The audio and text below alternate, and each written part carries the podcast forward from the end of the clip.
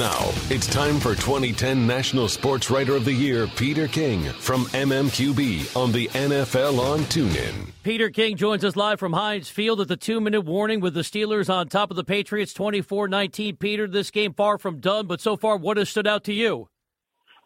Oh, you know, a couple of things. I mean, the Steelers really have tremendous depth. If you look and see what's happened ever since they've they've lost uh, uh, Ryan Shazier, obviously two weeks ago, probably the nerve center of their defense, their best defensive player. Uh, you know, they've played well enough to win on defense last week against Baltimore and certainly played very well today against the Patriots. Shazier with an inspirational appearance at the stadium fired up the crowd. Crowd went crazy, crazy uh, when he was shown on the big screen. And uh, so that, and I think the one other thing is you really imp- it really impresses you what a battle of attrition this sport is because Antonio Brown going down now, maybe their best offensive and defensive players out for who knows how long with Brown. I mean, obviously Shazier on injured reserve. So, you know, the Steelers could come out of this game with a victory, a huge victory, but it would come at a huge cost if they lose Antonio Brown. Peter, coming into uh, this week, uh, there was a lot of conversation about the Philadelphia Eagles. You lose Carson Wentz, Nick Foles has to come in, and then we know how this team has done at the beginning of the season from a defensive standpoint. But you play against the New York Giants, who have nothing to play for, and you you give you surrender 29 points. If you are Doug Pederson moving forward into the playoffs, are you concerned about your defense and your ability to stop someone? I was really surprised at that. I didn't see a lot of that game, but every time I looked up, Eli Manning was throwing the ball downfield to his depleted receiver corps.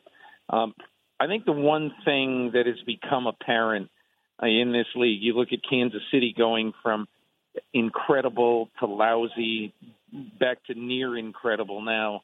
Um, you know, a football season is never just one continuous thing, and that's why I wouldn't draw too much uh, conc- too much out of the Eagles giving up a lot of points to the Giants. They, they've come off two hugely emotional games on the West Coast. They've lost their quarterback for the year, maybe the MVP of the league, and they go in and they survived against the Giants.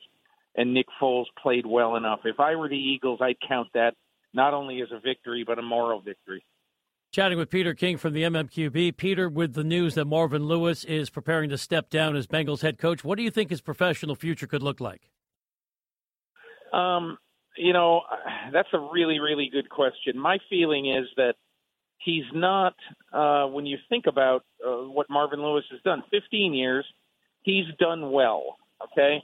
And uh, it's hard to coach the Cincinnati Bengals. He's over 500, you know, over his 15 years. But zero and seven in the playoffs. If you haven't won a playoff game in seven years, and you've had pretty good talent on your team, which the Bengals have had at least for the last five or six years, uh, I, I mean, I don't know how much in demand he would be. Whereas if a Bill O'Brien were on the street, I think he would get uh, get a lot of interest. I think the Giants could be interested, the Bears could be interested. Um, but but I, I you know I'm not sure that Marvin Lewis is going to have his pick of jobs. Maybe he'll get hired by somebody, but I'm a little dubious about whether there's going to be a line for Marvin Lewis. Peter, with that being said, you know uh, you look at Marvin Lewis and Andy Dalton. They've been you know tied at the hip, and you mentioned the fact of the playoff history of, of Marvin Lewis. So what does this mean for the future of Andy Dalton if Marvin Lewis is moving on to pursue other opportunities? I think what that really depends on, Nick, honestly, is you know, I think it was a very interesting point was raised on Pro Football Talk by Mike Florio of the possibility of the Bengals may be interested in Hue Jackson. And if they get him in trade, I think John Dorsey would be willing to listen at least to a trade for his coach.